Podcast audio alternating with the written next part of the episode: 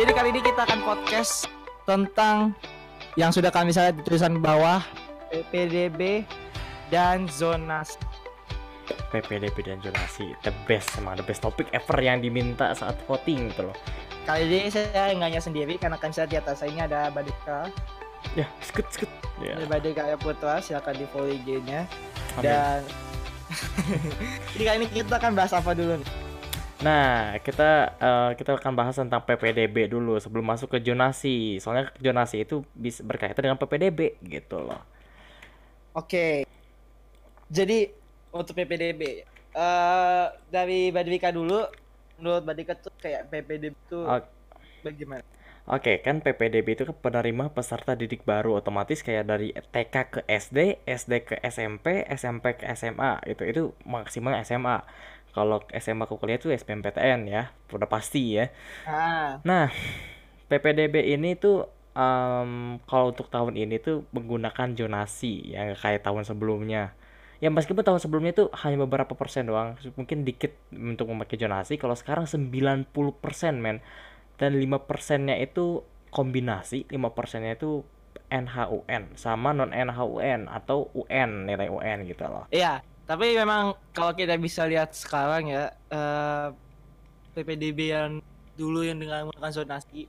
Kalau hmm. dulu kan kayak zonasi itu kan masih baru-baru banget, jadi masih baru. tidak terlalu tidak terlalu gempar kayak sekarang. Kalau sekarang kayak apa sih? Ya, udah orang heboh gitu kan ya. Udah heboh banget soal zonasi. Ada ya, ada yang protes, uh, ada apa? Orang tua yang protes karena zonasi, padahal hmm. uh, di sekolah sebelumnya mereka dia berprestasi gitu loh. Ya, jadi apa ya? Mungkin banyak juga uh, anak-anak yang mungkin tidak bisa mendapatkan sekolah favoritnya karena faktor zonasi. Padahal ya, prestasinya ada, padahal mungkin bisa menjadi syarat untuk uh, jadi syarat untuk sekolah di favorit itu, tapi tidak bisa karena terhalang oleh sistem zonasi. Nah, benar. Di sistem zonasi itu kan pasti ada ada kekurangannya dong nih. Kalau dari Indian Times itu uh, yang Vito sebutkan itu termasuk uh, kekurangannya. Kenapa? Karena Uh, bisa meng- bisa melanggar hak anak kalau di D N Times itu ya. Kenapa bisa melanggar hak anak? Karena uh, beberapa anak pasti tidak meneri- tidak apa ya menikmati bangku sekolah tersebut gitu, meskipun ya dia keterima di negeri gitu, pasti dia nggak akan nikmati gitu loh. Karena apa ya? Kalau zonasi sama dengan melanggar apa tadi? Hak anak, hak anak. Karena nah. uh, bisa meran- bah, terancam uh, kayak Uh, da- tidak dapat menikmati gitu loh. Kan harusnya kan kita sekolah tuh sesuai dengan mood kita, itu harus menikmati gitu. Jadi kan nggak sesuai gitu sama uh, apa mood kita gitu loh. Tapi tapi di sisi lain dari zonasi itu, zonasi itu bagusnya adalah uh, sekolah-sekolah itu menjadi ya dapat bagian kebagian anak. Nah, iya benar. Jadi sekolah tuh nggak ada beberapa sekolah yang sepi karena karena udah ada sistem zonasi, dan itu kan rumah sama sekolah tuh harus deket gitu loh. Hmm, itu dia. Nah, tujuan kalau dari Menteri Pendidikan dan Kebudayaan Muhadzir Effendi, uh, tujuan diterapkan zonasi adalah penghapus sekolah favorit. Karena semua harus sama, tidak boleh ada status favorit kemudian yang lain buangan. Itu tujuannya. Tapi Uh, pasti kan ada ada ada pro dan kontranya juga, kayak pro, kontranya yang tadi kita yang tadi kita bilang hak asasi gitu loh. Yang pro-nya uh, apa namanya? Sekolah tersebut pasti ada uh, sesuai sama anak gitu. Maksudnya ada kapasitasnya gitu loh. Zonasi seperti itulah ya. Jadi ya itu lagi-lagi zonasi mempunyai uh, apa? positif. Yep. Juga punya negatifnya. Pasti. Hmm. Tapi hmm. gimana ya? Ya lagi-lagi tadi kita kembali lagi ke topik bahwa zonasi itu mungkin sebagian orang mendukung mendukung ya hmm. jadi gak ada gunanya kita ujian mudah mati-matian. Iya, benar sih, benar, benar. Ya kan, terus ujung-ujungnya zonasi gitu loh ya, buat apa benar, itu, gitu itu yang kayak yang tadi kita sayangkan aja ya. Mungkin kita udah ngejanem bagus hmm. tapi ujung-ujungnya kalau misalkan kita dikalahkan dengan kuota zonasi kayak agak cuma juga sih ya, ya agak percuma agak percuma kayak percumalah kita kita ujian nasional gitu. Nah itulah tadi ya permasalahan zonasi yang mungkin memang meribetkan ya. Yep. Jadi ada peraturannya begitu. Tapi saya mendengar juga dari saya kemarin nonton T V ya, kalau saya ada salah kata mohon maaf. Hmm. Jadi ternyata sistem zonasi itu sudah pernah diterapkan di Amerika. Oh oke, okay. Jadi gimana jadi gimana? Sudah pernah atau sedang diterapkan sih? Tapi kalau kemarin tetapi intinya diterapkan di Amerika juga, hmm? Kan dia diterapkan di Amerika terus, uh, tapi katanya zonasi itu dampak bagus, ya, yang kalau saya lihat di berita saya lupa, ya. saya lupa atau gimana, tapi intinya seperti berdampak itu. Berdampak bagus. Hah. Dan kita kan masih zonasi sistem macam ini kan masih baru ya, hmm. Jadi kan belum semua orang itu bisa menerima, menerima atau memaklumi sistem seperti ini langsung. Iya, nggak bisa uh, kayak nggak tahu gitu loh ya, maksudnya tidak tidak apa-apa itu zonasi nggak tahu gitu. Uh, mungkin untuk di Indonesia sebagian bes, sebagian orang merasa sistem zonasi ini malah merugikan. hmm. Uh, tadi Badeka juga sudah membuat semacam apa kan uh, pendapat pendapat netizen ya masalah apa itu zonasi, ada yang sampai berparagraf, ada yang cuman simpel doang. Oke okay. Cuman ya tadi Badeka cuma bikin kayak semacam polling simple aja, tapi ternyata banyak juga yang membahas itu semua. Oke, ini kita mulai dari assessment yang pertama ya ini ya. Oke, okay, dari pertama dari Dadan Rusmana. Sebentar bang, mana dia? Dari Dadan Rusmana, aku kurang setuju sama sistem zonasi. Katanya ingin meratakan pendidikan sekolah dalam tanda kurung supaya gak ada sekolah favorit. Oke, okay. Tapi faktanya malah meratakan murid. Seharusnya kalau mau menata pendidikan sekolah di Indonesia, yaitu dengan cara meningkatkan kualitas, eh sorry fasilitas, fasilitas dan, dan kinerja guru di sekolah dalam tanda kurung yang bukan favorit, bukan malah pakai sistem zonasi yang malah mengharuskan murid rumahnya dekat dengan sekolah biar bisa diterima. Kayak di Jepang tuh, kan mereka sistem zonasi.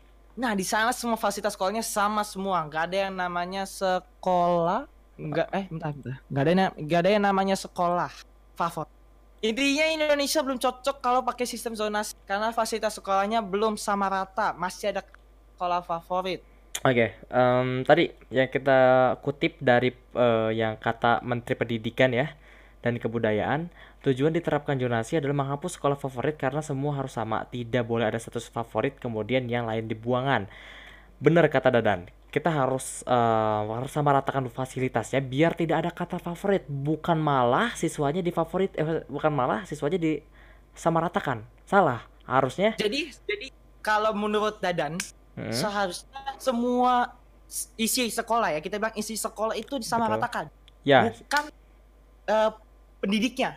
Bukan ya, bukan pendidiknya kayak siswa-siswi ya. Ah. Oke. Okay. Jadi harus. Itu kalau menurut Dadan Mana? Itu beneran terus mana? Ya, mungkin kan ini kan karena masih baru sistem zonasi. Ya kan proses gitu. Jadi kita lihat ya.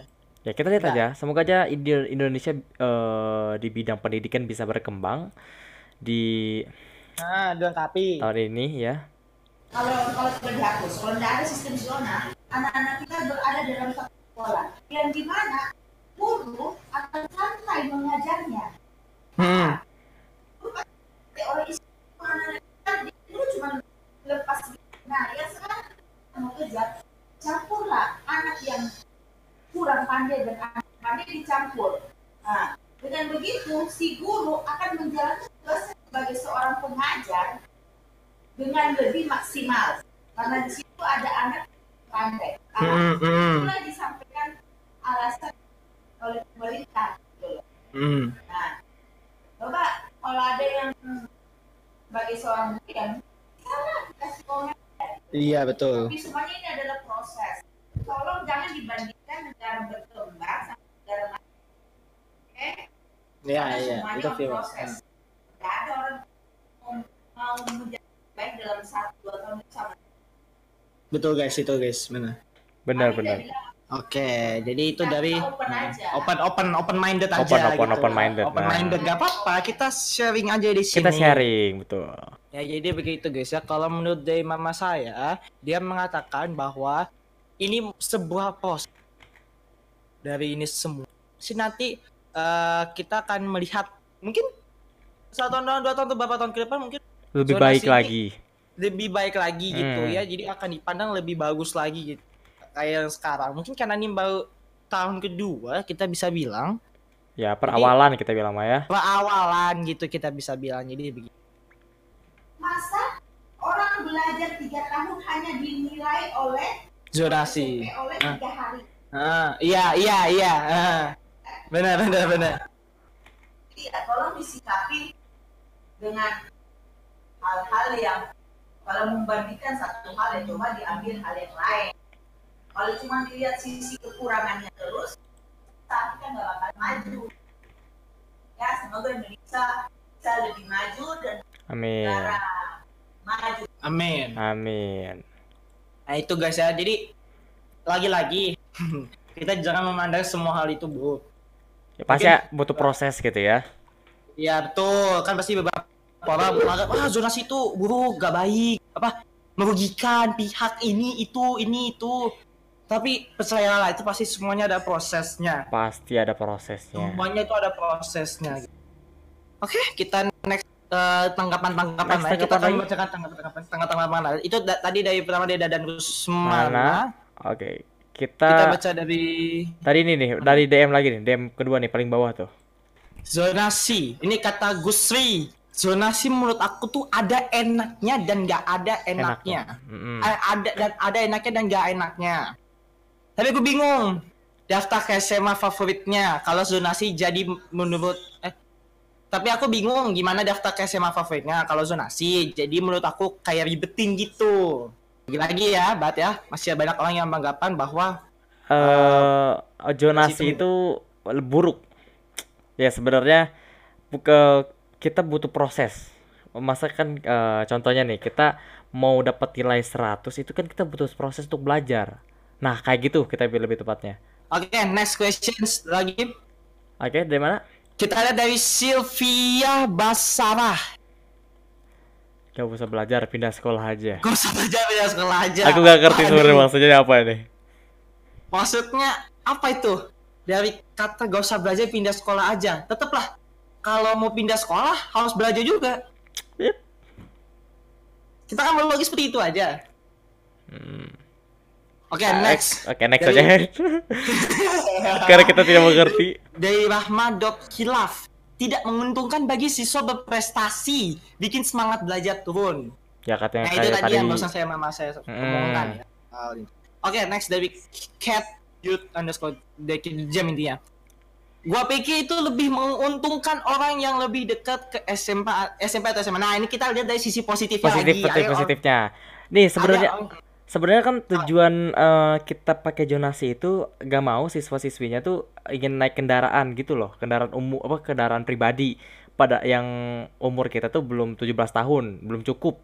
Bener, zonasi bisa, zonasi bisa. Akhirnya kita bisa jalan kaki gitu kan. Lebih, lebih sehat lebih tepatnya gitu. Itu sekali. Oke, tadi itu dia. Jadi ya lagi-lagi tidak semua orang menganggap zonasi itu buruk. Mengang- semua orang menganggap zonasi itu menguntungkan. Itu bagus lah. Oke okay, lah, it's fine. Ini ada dari Felita Raisa alias punya Badeka kalau nggak salah ya, Bat ya. Kalau nggak salah mohon maaf. Nggak enak. What? Apa-apa nih nggak enaknya? Ini yeah. kurang detail. Kurang detail. Kita butuh pendapat yang banyak dan tapi itu open minded kita. Open minded kalau bisa ya, meskipun yeah. saya belum open minded sepenuhnya, sepenuhnya tapi diusahakan bisa gitu. Diusahakan bisa. Oke, okay. Next dari uh, K K B R sampis. Waduh. Sampis itu apa masalahnya ini? Sampis itu apa? Sampis itu dalam hal apa? Ah. Gitu. Kita kan belum tahu gitu. Lagi-lagi, lagi-lagi warga Indonesia itu selalu menganggap hal baru itu adalah hal yang meng tidak menguntungkan. Tidak negatif, menguntungkan, negatif. Hmm. Apalagi orang-orang yang mungkin mohon maaf. Orang dalam ya oh, awam kita kita bilang awam gitu. awam gitu hmm. Mereka akan menganggap itu adalah hal yang sangat negatif, nggak sangat juga tapi dia hal negatif, hal apa sih ini kayak nggak penting gitu. Contoh mungkin M R T M R T pada saat pembangunan bikin macet ya, dia bikin macet, orang semua stres, orang semua ngeluh ngeluh ngeluh ngeluh betul ngeluh. Tapi sekarang kita lihat Leb... kita lihat kan M R T sejak sudah terbangunnya itu M R T, lebih longgar kan itu jalanan lebih tuh. Lebih longgar transportasi, eh sorry, lebih longgar uh, trafiknya. Nah, kalau dalam hal zonasi mengurangi uh, anak-anak yang mungkin uh, mempunyai kesempatan yang kecil, kan kita mikirnya gitu. Ya. Iya, betul. Intinya lagi-lagi untuk menyamaratakan kalau untuk zonasi seperti itu. Kan adanya zonasi kan seperti itu kan? Ya, ya, ya, benar. Oke, dari Ray, Ray, Ray apa Raymond, oke. Ya, walaupun untuk mengadili siswa-siswa, tetapi fasilitas juga harus diadili terlebih dahulu agar sama rata. Nah, itu tadi yang kita bilang ya, ya di awal-awal. Ya, awal-awal. Dengan nyokap saya juga bahwa ya fasilitas kan pasti sedang di, sedang dikembangkan oleh pihak sekolahnya masing-masing toh. Jadi masih uh, gak hanya apa? Ada dananya dari pemerintah pasti kan. Pemerintah jadi... juga pasti ada, dia punya gitu. Ah. Jadi makanya kan jadi kan gak hanya siswanya saja yang diadili toh. Semuanya fasilitas juga disamaratakan. Itu. Ah, iya. Waktu teh. Oke, okay, Kyu Najmi. Hmm. Omong kosong, mohon maaf ya, saya nggak berani ngomong lucu soalnya nama saya, jadi omong kosong. Om, omong kosong. Tetap aja banyak yang telat, sekolah unggulan menjadi sekolah yang biasa aja. Jadi mungkin dengan adanya zonasi seperti ini, mereka berpendapat atau berpikir bahwa dengan adanya zonasi seperti ini, sekolah yang mungkin bisa jadi unggul dulu-dulunya, dengan adanya zonasi menjadi sekolah yang biasa aja. Nah, belum tentu sih sebenarnya, kalau menurut saya. Belum tentu, karena dilihat lagi dari kualitas anak-anaknya juga. Bukan, bukan masalah, bukan masalah fasilitas-fasilitas di dalam sekolah tersebut. Fasilitas-fasilitas di dalamnya, anak-anaknya. Bukan masalah zonasi kalau menurut saya begitu. Hmm. Itu, itu zonasi sih menurut saya ya. Uh, untuk seperti soal keunggulan sih, tidak akan mengurangi lah maksudnya. Tidak terlalu mengurangi, tapi kan lagi-lagi kita melihat. Tapi kan lagi-lagi kita balik lagi zonasi, apa, zonasi itu dibuat untuk meratakan.